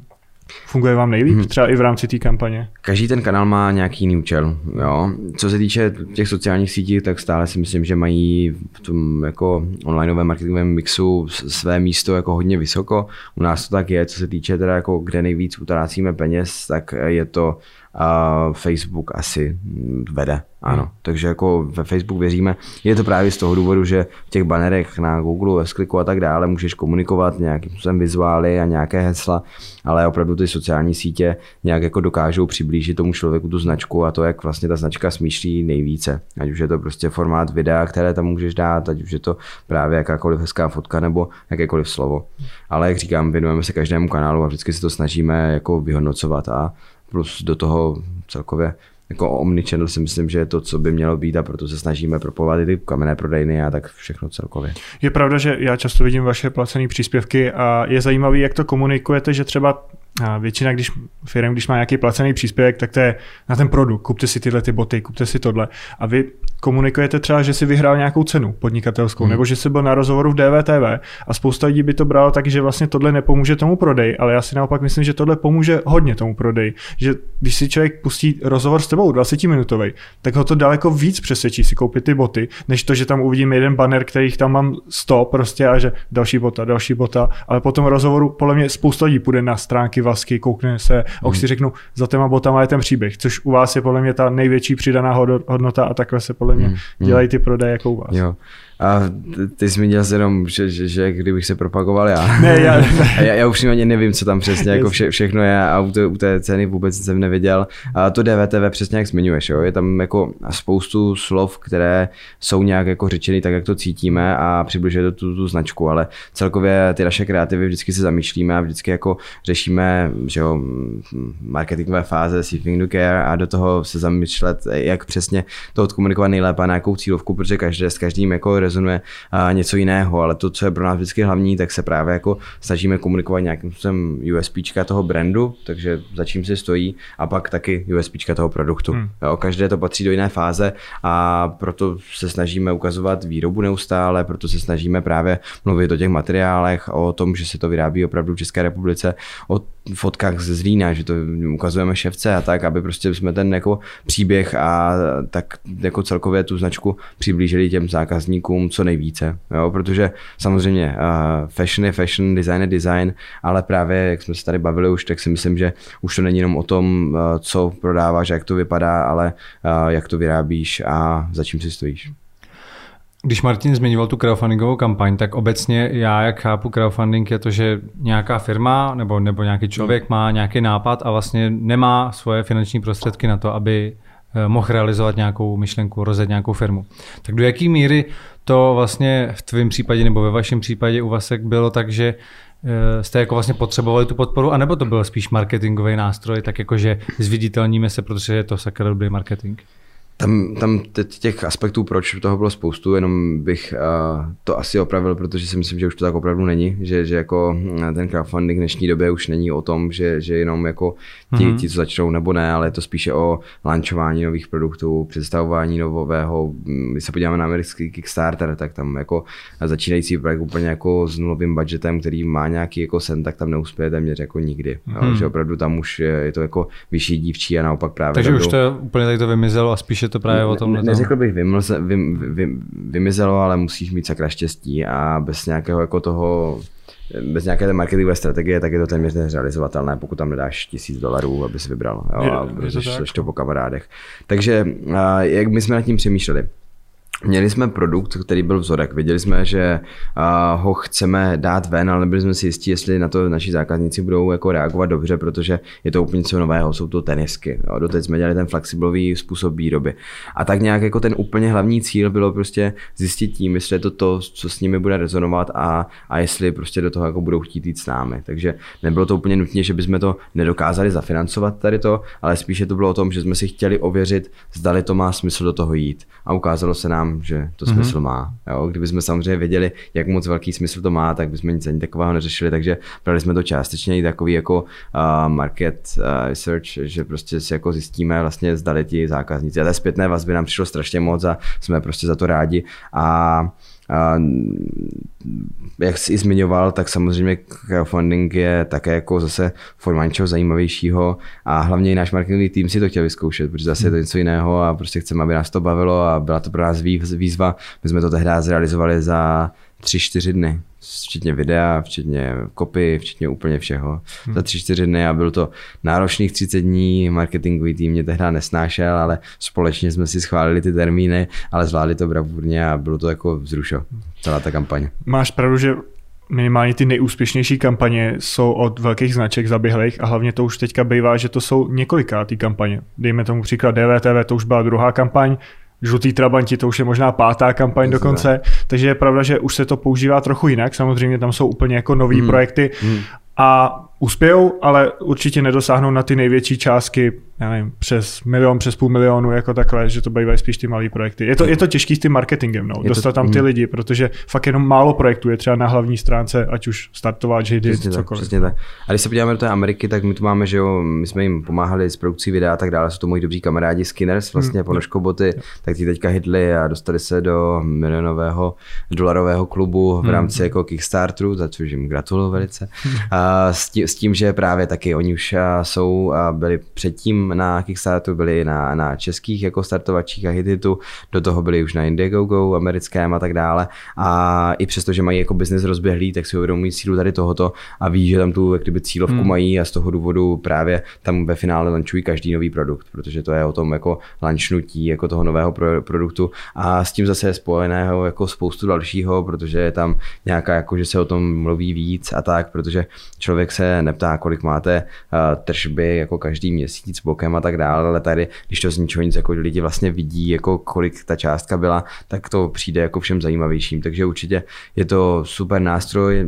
Neříkám, že tam nemůže být nikdo úplně jako uh, na zelené louce jako začít a povést se mu projekt. Může to být opravdu sakra dobrý projekt, který prostě organicky začne sdílet a, a bude to mít potenciál, ale už to není taková sranda, jak dřív bych řekl. No.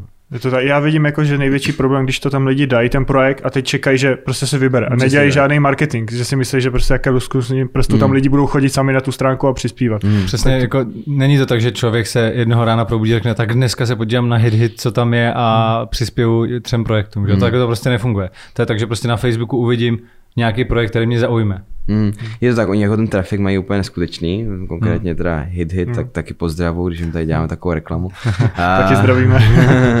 a, a, a ten trafik je tam neuvěřitelný, ale právě tam z toho důvodu, že ten marketing dělá z velké části jako ty firmy, které tam zrovna hmm. jak kdyby jsou, že, že tam jako ty lidi tahají a, a já jsem teda čučel, když nám povídali o těch číslech, že opravdu to je, ale jak, jak říkáš, tak není to jen tak, že by si schodil nakupovat na Vánoce na hit hit, protože už hmm. jenom to doručení, kdy tam mnohdy bývá jako za dlouho nebo, nebo něco takového. Takže ve finále je to o tom, že každý ten projekt to musí odmakat a ta organika je tam právě, právě jak jste zmiňovali, až když je to třeba rozběhlé, jo, když už tam máte ten milník, kdy se dostanete na tu landing page nebo na homepage a tak dále. Takže, takže přesně, není to úplně jednoduché, ale je to jako super koncept, který si myslím, že na trhu by měl mít své místo pořád. Lákalo by tě třeba jít na ten Kickstarter, kdybyste šli do zahraničí? Uh, tak um, upřímně při 22 tak jsme o tom přemýšleli, hmm. ale spíše jako z toho, že zase kluci jako z marketingu by si rádi vyzkoušeli novou výzvu jako takovou a i z toho důvodu, že přemýšlíme o expanzi a zase je to krásný jako uh, marketingový research z hlediska toho je vlastně jako jaký stát na tebe bude reagovat jak, protože ten Kickstarter už je světový, tam objednávají opravdu uh, z Asie, pomalu z Afriky, Amerika, Západ, všechno prostě jako tady, tady Evropa celá a tak. My samozřejmě jsme se zaměřovali na určité státy, kam bychom chtěli ideálně expandovat. Takže přemýšlíme o tom, ale jo, zase se bavíme o tom, že my ještě nemáme ani produkt pořádně a už o tom přemýšlíme. Jo? Jak, jako mhm. ten stav současný jako takov, tak to, takový je a přemýšlíme nad spoustu produktama, už jsme přemýšleli těmi produktama, pořád nemáme ten konkrétní, takže brali bychom to jako velkou výzvu a možná si to vyzkoušíme, nevím, jestli to bude příští rok, další rok, další rok, nevím, ale beru, že je to nějaká výzva, která prostě je třeba před náma. Když se bavíme takhle o té expanzi, tak je to tak, že eh, plácnu třeba to Maďarsko, že, který jsi zmiňoval, tak eh, bylo by to tak, že v Maďarsku by si prodával jakože český boty, anebo by se dalo třeba expandovat i právě výrobou, takže chcete Maďaři, měli byste si koupit maďarský boty. Jo, jo, jo, tato myšlenka reálně fakt jako mi hraje v hlavě. Uh, Bo, bojím se pak, že bychom prostě zešli z té cesty, jo, když už máš výrobu někde jinde a pak prostě, když tady nemáme o Vánocích boty v Česku, tak z toho důvodu o, tam, o ničem takovém nepřemýšlím, ale co se týče třeba Slovenska, tak tím, že prostě mm, nám vždycky měli blízko a byli jsme, že jo, a jsme do teďka bratě, tak, tak uh, třeba Slovensko mi dává smysl právě protože teďka budeme expandovat do Slovenska a um, víme, že tam si kvalitu dokážeme pohlídat jako na 100%, mm-hmm. takže přemýšlím i takto, ale pořád uh, ta prvotní myšlenka, kterou jsem zmiňoval, že chceme v České republice vyrábět co nejvíce bot a dělat pro to všechno, tak tam je a to je prostě mm, pravidlo číslo jedna. A pokud to nám nebude vycházet, tak teprve se budeme dostávat k těmto myšlenkám. No právě mě to napadlo z toho důvodu, že jestli, jestli by jako Maďaři slyšeli na to, že nějaký boty z České, jestli by je to zajímalo, jako i když budou třeba, jako se tam rozkřiknou, že jsou kvalitní a prostě budou, budou za nějakou příznivou cenu, tak jestli právě by v rámci nějakého vlastenectví taky nebyli radši, kdyby jako měli svoje vlastní boty, protože přiznám se, že nevím, jaký je maďarský trh, ale předpokládám, mm. že to bude podobný jako u nás. Taky tam asi většina věcí bude z Ázie, že jo? A možná by byli rádi, kdyby mohli podpořit zase něco jakože lokální. Oni, oni, oni z hlediska toho, kdybych řekl, brandu států, tak je to tak, že západ, pro, pro jako západ, takže Dach, Němci, Rakušáci, Švýcaři a tak, tak my jsme prostě pro ně jako východ, takže my jsme ve skupině jako Ukrajina, Maďarsko, Polsko, Česko, Slovensko, jo? Že, že tak to se na nás kdyby dívají. Ale naopak, kdyby ty Ma- Ma- Maďaři třeba, tak z toho, co jsem se jako doslechl, protože tam stále nejsme a nemám žádný jako ten, ale z těch jako nějakých rozhovorů a tak dále a lidí, kteří už tam jsou, tak tam je to mnohem pozitivněji vnímáno. Jak kdyby. Takže trošku, že ten východ, jak kdyby se dívá pozitivně na ten západ a právě jak kdyby naopak, když se podíváme jako z hlediska té mapy. Takže Myslím si, že uh, určitě to není hlavní prodejní argument, že se vyrábí boty v České republice, ale že by to brali o dost víc v pohodě, než třeba prostě právě jako Němci. Takže tak. Ale těch možností tam spoustu a ještě se na to připravujeme a uvidíme, jak se nám to podaří a jakou cestou půjdeme. Zatím Česká republika je výroba, to je hlavní. Hodně se v rozhovorech vždycky řeší vasky, ale ty si v několika dalších firmách, mm. jak jsi zmiňoval, tak eh, můžeš o nich něco říct? Já vím, už jsme tady trošku naťukli tu marketingovou agenturu Inhabo, mm. tak třeba ty můžeme začít. Super. Uh, jo, tak sídlíme uh, tady v Praze na Klimenské, máme dvě patra uh, s tím, že je nás tam nějakých uh, 25, 32 třeba, něco, něco, něco takového. Je to teda tým z interních i externích lidí, takže tam s náma sedí i náš právě třeba kameraman, který prostě produkuje pro, ostatní, jako x dalších a zároveň každá ta moje firma tam má vlastně kdyby svůj tým, a už jsou to jeden člen nebo osm členů, tak nějak tak jako tam, tam jsme. A plus InHub jako takové, tak má i externí klienty, kteří právě jako chodí teda eh, z, zvenku a které se taky staráme a to, co nás nějak spojuje, takže opravdu tím, že eh, děláme především jako na těch interních projektech, tak eh, přenášíme to i na ty externí, že prostě to bereme jako své, že, člověk, jedna věc je dotáhnout dobré, dostat dobré výsledky a druhá věc je uvědomovat, uvědomovat si, o kolik mohly být lepší, nebo naopak jako kolik tam mohlo ještě kde a tak dále, už se ušetřit a tak. Takže to je InHubo, jak říkám, hlavně jako interní, tím jsme začínali, teď už se jako jede hodně do externích. Momentálně řešíme i jedno spojení uh, s jednou agenturou, ale to, to, to ještě není vůbec venku a proto to nebudu nějak více rozebírat, ale to nás čeká tam také spoustu věcí, prostě i jako v Inhubu jako takovém, protože budeme se stěhovat a bude to všechno fajn. A, ale tam i přesto jsou teda uh, ty týmy těch jako dalších firm, těch interních firm, takže Vasky, Wooders, Begint, Paon a tak dále. Mm-hmm. A co ty další uh, firmy, jako třeba Paon Label? Aha. Tak Pavel, to, to, to vlastně já jsem studoval, nebo stále studuji ve finále. Na, na škole a tam byly dvě šikovné holčiny, které právě tvořily projekt Aya a Togi a, a tvořili právě Paon s tím, že a, jsem to líbil komunikačně velice dobře brandově nastavené a tak dále. A tak jsem si řekl, že by bylo fajn, kdyby jsme se nějak spojili a kdybych jim mohl pomoct. Tak se tak stalo. A od té doby spolu tvoříme ne teda nové kolekce, protože spodní prádlo pro dámy, že jo, mám nějaký vkus, ale nekecám do toho teda, takže spíše po té marketingové a strategické stránky se vždycky bavíme a nastavujeme to a samozřejmě to řešíme právě jako v InHubu, jako marketingové agentuře. A pak tam jsou ještě Begin. To ano. jsou ty kožené batohy, kabelky Přes, a tak dále. Přesně tak, přesně tak. A Begint eh, jede z hlediska kusů a tak dále v, ve, v šlápotách vasek a naopak jako se nám daří vlastně ten růst ve finále mít ještě rychlejší a vzhledem k tomu, že jsme zase o něco lepší, zkušenější a tak dále. A Begint je úplně jiný příběh, já jsem tady několikrát zmiňoval Českou republiku, ale Begint je úplně někde jinde, ale má něco společného s vaskama, to je právě ta udržitelnost. Ten příběh začal asi před čtyřma rokama, kdy můj společník z firmy vlastně Begint, tak cestoval po Indii a objevil tam nějaký jako kamerlík, kde seděl Denis, indicky Dinaš, a dali se jako do řeči, vykládali 10 minut a pak on mu říká, no ten batoh se mi strašně líbí, který máš tady nahoře jako pověšený. A tak Denis říká, no ten ale není na prodej. Tak Luke byl, Lukáš Matějček, právě společník, byl z toho smutný, ale Denis ho vyvedl z omilu a že když počká do večera, tak nemusí být smutný, že mu ho udělá. A před hmm. jeho zrakem vložně mu, mu ten batoh jako ušel a tak. No a pak jsme se dva roky potom vlastně potkali teprve jako životně my dva dva, on s tím batohem chodil dva roky po České republice a sbíral feedbacky a tak. No a mně se tento příběh a hlavně to, že opravdu jako člověk ví, kdo to kde vyrábí, a líbilo, tak jsme se vydali do Indie, podívali jsme se tam, jak se to vyrábí a zjistili jsme, že Denis už není jenom Denis, který tam šije, ale že má spoustu bratranců, kteří, kteří to dělají ať už u nich ve druhém patře, nebo že mají další dvě budovy, kde to jako dělají.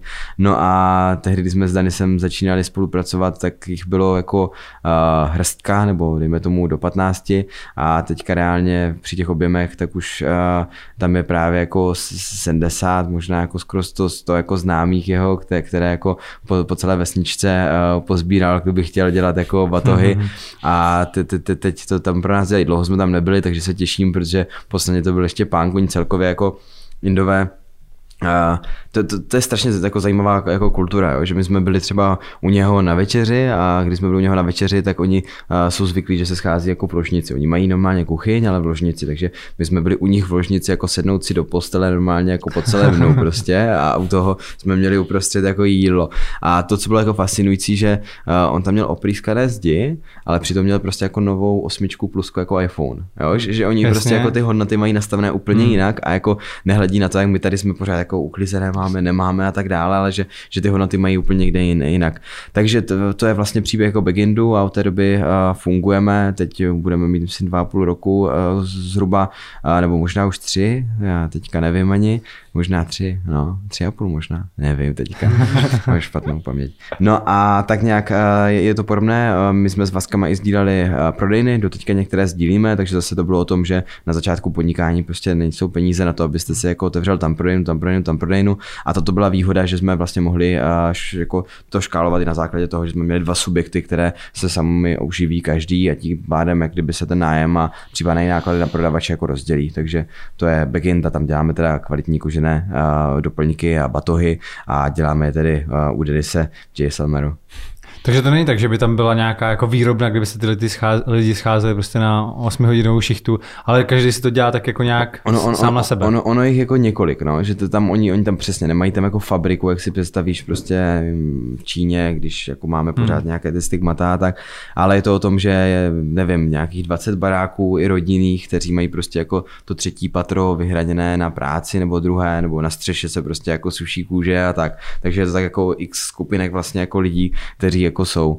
A oni to, i, i ten work ethic je tam úplně jako jiný než třeba jako u nás. Jo. U nás je to prostě, hele, jsi, jsi jako zaměstnání, tak bys tady měl být od do, prostě a dělej, a když nemáš co dělat, tak prostě jako tady buď a tak dále. A tam je to opravdu, že oni jsou placení od vlastně jako kusu, jo, že každý to má jako nastavené a tím pádem to je opravdu oni, že oni si přijdou, kdy chcou, oni si odejdou, kdy chcou. Věřím, že teďka už je tam nějaký jako systém, ale naopak jako vlastně člověk si řekne, ježiš, to, aby to tam nedělali děti a tak, jak máme prostě v hlavách tady mm-hmm. toto, tak tam opravdu viděl, že tam mnohem větší pohoda prostě jako než u nás a že ve finále, kdyby uh, prostě to tam mají jako zařízené dobře a že to funguje. No. A Pro koho tenhle ten člověk předtím dodával vlastně ty výrobky? Nebo to dělal sám na sebe a prodával a to? On, on je z velké části jako živen turistickým ruchem, protože pořád jako turisti tam chodí, takže on má právě ten svůj krámek, což nám je jako děkoval, byl vděčný, že, že místo toho, aby byl v high, protože nemá co prodávat, tak kdyby v krámku, protože tam turisti teďka momentálně nejsou, tak má uh, poptávku, kterou po něm chceme pořád víc a víc a víc a on, on uh, má 35 roků a baví ho to vyloženě a fakt vždycky jako máme nadšené hovory přes FaceTime, kdy to řešíme a tak a plus měl nějaké z Británie, nějaké odběratele a plus nějakých jako x z menších, my jsme se vlastně po roce stali, myslím, jako největším odběratelem a, a to byla jako úplně minorita oproti teďka tomu jako dnešnímu, co, co, co mm-hmm. od mhm. něho odebíráme momentálně, od něho odebíráme opravdu, jo, vidíte, třeba tři tisíce kusů měsíčně, čtyři. A to dělá nějakých těch třeba 70 lidí? Reálně to dělá těch 70 lidí, jo. To je jasný. Hm. Pak je tam ještě jedna firma, Wooders. Ano, ano. To je nábytkářská jo. společnost. Zase příběh celý. No, a, Bohužel. a s klukama se jsme se seznámili vložně jako přes Instagram z toho důvodu, že jsem dával vlastně naši první pražskou prodejnu, kterou jsme otevírali a Honza Herka z Wooders mi napsal, kdo vám tam bude dělat nábytek tak jsem si podíval na jeho profil a viděl jsem tam nějaké jako Wooders a, a tak dále a, a to a líbil se mi ten nábytek, tak píšu, když nám dáte dobrou cenu, tak vy. No a tak jsme se spojili, zajel jsem za něma hnedka prostě během jako deseti minut jsme věděli, že jsme si sedli a že si jako budeme rozumět Spolu jsme zrealizovali ten projekt jako prodejna, že jsme vybavili společně celou tu prodejnu, mně se líbila ta spolupráce moc a tak nějak se kluci otevírali o tom, jak to mají, jak to nemají z hlediska čísel, zisku a tak dále. A tak nějak jako z toho vzešlo, že by vůbec nebylo jako špatné, kdyby jsme se pobavili o tom, jestli spolu nespolupracovat, protože já jsem měl už v té době to zázemí, ať už jako finanční, tak to marketingové a kluci měli to know-how, jak vyrábět tak kdyby nábytek, ale bylo to ve finále taková jako spíše jako živnost, jo? že, že mm-hmm. za prvé to měli na živnost a za druhé, kdyby z hlediska toho nepřistupovalo se k tomu úplně jako k biznesu, ale spíše jako, hele, tady někdo potřebuje něco a tady vybavíme kavárnu nějakou a tam zkusíme zavolat, jestli nám něco nechcou a tak. Takže uh, jsme se spojili a společně jsme z toho vytvořili prostě biznes a, a, a zase je to uh, dva roky a myslím si, nebo vím, že jsme spokojení a zase daří se nám a uh, tehdy, když jsme vlastně uh, se spojili, tak měli výrobu o nějakých 120 metrech čtverečních, teď jsme na tisíci metrech čtverečních, máme tam zase 20 lidí jako v té výrobně v Hodoníně, a s tím, že to krásné je, že vlastně kluci jsou no, ze spoustu dětí, ze sedmi dětí vlastně. A, a, a to jsou tři vlastně víc bratrů, ale tři starší bratři teda vlastně Honza, Domča a Vašek. Honza, Dom, Honza Domča jsou ještě dvojčata a Vašek je jako starší brácha. A vlastně to je i skupina toho, kdo jsme společníci jako ve firmě, takže když já jsem se s nimi potkal, tak tam byli oni tři, tvořili to. A teď vlastně už konečně se nám podařilo, že kluci se můžou starat spíše o ten biznes, než to, aby museli být ve výrobě a tak. A vlastně i rodiče kluků, které mám strašně moc rád, rád, tak, tak uh, už, už u, u nás jsou také, takže nám i vypomáhají právě jako na firmě, takže opravdu i přesto, že teda já nejsem plně rodina uh, jako jejich, tak, tak uh, je to hodně rodinná firma a vždycky si tam jako připadám jak v rodinné firmě. Já si vždycky takhle říkám, jestli není na škodu, když se člověk takhle jako pustí do spousty projektů paralelně. Jestli není dobrý se jako věnovat na 100% jednomu, maximálně dvěma hmm. a, ne, a ne mít jako vlastně jako 150 firm, jo. Vždy, vždycky mi říkali, ať nesedím na více židlích a to bylo už, když jsem dělal atletiku, školu a do toho ještě začínal podnikat a tak dále.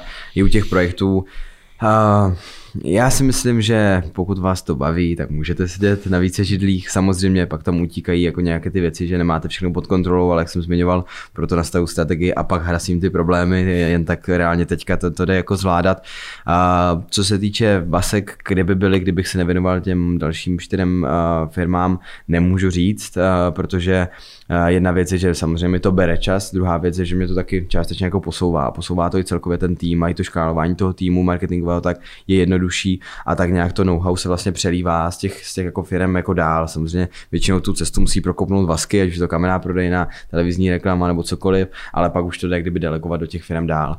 A tak nějak mi to umožňuje, já vždycky říkám, prokrastinovat prací, jo? že máš nějaký úkol v rámci něčeho, pro mě třeba v rámci těch vasek, teď fakt se mi to nechce dělat a tak se jak kdyby ve finále odskočím na meeting v Wooders, kde ve finále jako to zase můžeme posunout úplně jiná hlava, hmm. refreshneš se a pak se klidně vrátíš jako k tomu a naopak jako tě to mnohdy jako posílí. No já jsem nikdy neuměl úplně jako se 100% fokusovat na jednu věc a tak nějak vždycky jsem potřeboval a přemýšlet nad více věcma, a, aby, aby mě to prostě bavilo a nepřestalo bavit. Takhle to vychází skoro každý rok nová společnost. Plánuješ další? Jo, vlastně máš to. Uh, tak plánuje spoustu, klasicky. Momentálně není žádný projekt před spuštěním, teď momentálně prostě už je toho poměrně jako dost, takže to, co chci, tak aby tyto firmy se posouvaly co nejrychleji, takže právě teďka na tom jako se snažím pracovat, snažím se jim věnovat o dost víc, teďka obzvlášť o té vánoční sezóně, tak opravdu každá maličkost udělá jako hodně, ale v hlavě mám spoustu nápadů a ideí, které bych jako chtěl do budoucna zrealizovat. Kdy to bude, nevím.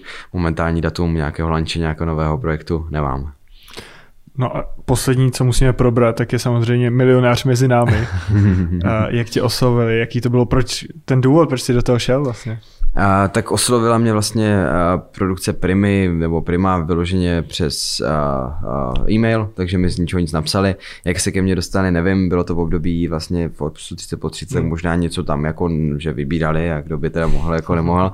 A, no a proč jsem do toho šel nebo nešel? A, tak proč jsem do toho teda šel, protože jsem do toho šel, tak těch důvodů je tam spoustu. Já celkově jako od maličké jsem měl ne, ne úplně sklony k dobročinnosti, ale vždycky jsem chtěl dát tu dvacku tomu, když jsem šel kolem něho a tak dále.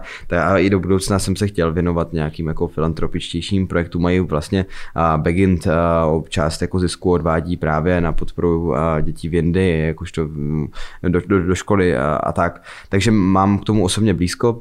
Na rok 2020 vlastně 19, kdy to bylo natáčené, tak jsem si dával jako za cíl, že bych se tomu chtěl více věnovat, takže to úplně přesně jako sedlo. No a zároveň jako z hlediska mě, tak je to nějaký jako obrovská zkušenost, spoustu nových zážitků, je nějaké jako obohacení a, a prostě vyzkoušet si jako týden, ať už to opravdu být součástí jako těch, těch jako dobročinných organizací, ale i to prostě být součástí jako týden natáčení, tak jsou věci, které prostě jsem si chtěl jako zažít a jsem rád za to, že jsem do toho šel. Pokud se nemýlím, tak epizoda s tebou ještě nebyla vysílaná. Nebyla ještě. A já hmm. jsem viděl včera tu s Karlem Janečkem, ano, ano. který tam byl, to, na to jsem se díval. A změnilo to nějak eh, tvůj pohled vlastně, protože asi nemůžeme teď probírat, co bude v té epizodě, že to bychom vyzradili. No, kdy, ale... kdy vychází? Víš to? Upřímně ne, ona měla být právě sedmého, takže včera jo. Mhm. nicméně to se celkově posunulo o dva týdny a nakonec by to mělo být až na nový rok. Jo, ne, jo, jsem dobře, jistý. A jak to teda protože tam si součástí, pokud to někdo nezná, součástí vlastně nějakých dobročinných organizací, zkouší si vlastně s nima v práci a seš tam jakože v přestrojení, hmm. oni by neměli vědět, že, že, že vlastně reálně seš tady ten milionář. Hmm. A také si to nějak změnilo právě pohled, jestli si tam uvědomil třeba, že ten problém je mnohem větší, nebo, nebo si o tom věděl vlastně a nebylo tam nic, co by tě překvapilo?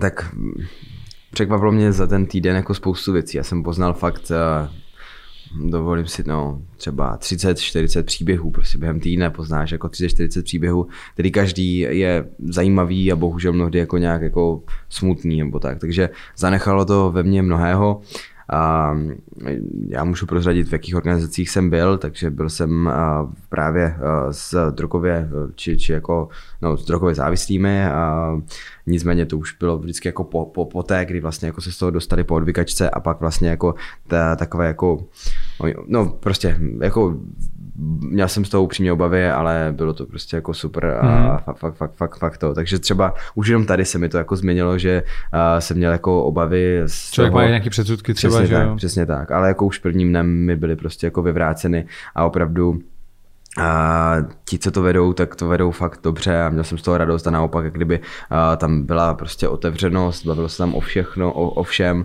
bavilo se tam o hezkých věcech a toho pozitiv, po, po, pozitiva tam jako bylo mnohem víc, než třeba jako v normální společnosti, že naopak mm. jako a to bylo to a hlavně tam byl ten prostor pro tu diskuzi, pro sdílení svých myšlenek, což se taky v dnešní době zas tak moc otevřeně neděje a tak, takže už jenom tady toto. Pak jsem byl s handicapovanými, což to mě nějak jako, a, nebo díky tomu jsem zjistil, že opravdu jako i ta malá pomoc nějakého jako člověka, který není handicapován, tak je strašně důležitá, přitom jako ve finále není to tak náročné. Příklad, když uh, handicapovaný třeba na vozíčku, tak si chce zajet na kolo, takže má, má to speciál, speciální handbike a, a on může jako zajet, oni mnohdy mají i auta přizpůsobené tomu, aby tam mohli jet, ale pak se dostat z auta na ten jako vozík, tak je prostě jako hmm. nereálné téměř. A vlastně jako ty tam si jenom na 5-10 minut jako k dispozici, ale díky tobě jenom může jako se projet. A uvědomil jsem si tak ve, ve finále jako mnohdy málo může být jako moc. Jo? A hmm. že, že fakt jako každý, každý jako dobrovolník, který do toho jde, tak mám k němu jako velkou pokoru, že prostě si uvědomuje tady toto a že prostě pomáhá. A právě jsem si mnohdy tam jako uvědomil, že všichni, tady tito lidé, ať už to byl kdokoliv, tak že mnohem víc než jako třeba ty peníze spíš potřebují čas z toho daného člověka. Z toho důvodu jsem rád, že tady to organizace prostě existují a že se tomu jako této problematice X jako akcí věnuje. A pak jsem byl ještě v jedné organizaci, ta tam nebude, takže oni asi nebudou, ale byl, šlo mm-hmm. psychicky nemoc mocné, což hmm. zase byl jako taky uh, nový vhled a i, i z toho jsem měl uh, nějaké obavy, které mi byly vyvráceny. Neměl jsi obavy z toho, že to je vlastně reality show, jak to bude postavený? Měl, měl, ale tak nějak, tak nějak i už jenom, že už jenom Karel Janeček a tak dále, tak jsem, jsem, jsem bral, že by to měla být jako hmm. reality show na úrovni a přece jen a, a ta reality show byla za účelem prostě jako té dobročinnosti, takže ať už je to reality show nebo není, tak věděl jsem, že cílem je poznat ty organizace a případně že jo, přispět na dané organizace svými penězi, takže ta základní myšlenka se mi líbila, když jsem to procházel v hlavě, tak mě nenapadlo, jak by to mohlo být špatné nebo nebo něco takového a opravdu můžu říct, že i přesto, že to byla reality show, tak to bylo super a myslím si, že to bylo jako natáčené dobře a, a že opravdu jako samozřejmě něk, některé věci, nevím, jo, tak logicky, když vstáváte a chcou si to natočit, tak už jste vstal, aby vám to řekli, že jo, nevstáváte. No, jako, samozřejmě ně, některé jako závěry se nějak jako musí nějak upravit, ale opravdu za mne to, to, co jako je vidět v té televizi, tak je prostě jako na 90% real, že opravdu i přesto, že to reality show, tak je to dost real. Na to, Viděl jsi mm-hmm. už ten svůj díl hotový, nebo taky to byl? Viděl jo. jsem ho, ale už je to půl roku, takže zase tak mm. moc si, si nepamatuju. A potkal jsi se s těma ostatníma milionářema, který tam jsou s Karlem Janečkem, pak je tam hmm. zakladatelka zásilkovny. Kionková, ano. A, tak s, s mnohými z nich se znám osobně z jiných akcí, ale vyloženě to natáčení probíhalo a, vlastně ten týden a oni to měli naskládané různě do toho roku, takže takto jsme se kdyby nepotkali, ale pak jsme to třeba rozebírali třeba právě s, s, s paní Kionkovou, tak jsme to rozebírali na jedné akci a tak dále, takže pobavili jsme se o tom s Karlem Janečkem Janečkem eh, jsem se ještě nesetkal nikdy v životě, takže s tím jsem to neřešil, ale i s dalšími jsme jako se potkali a vždycky pokecali a každý byl plný dojmů a opravdu to bylo silné ten týden.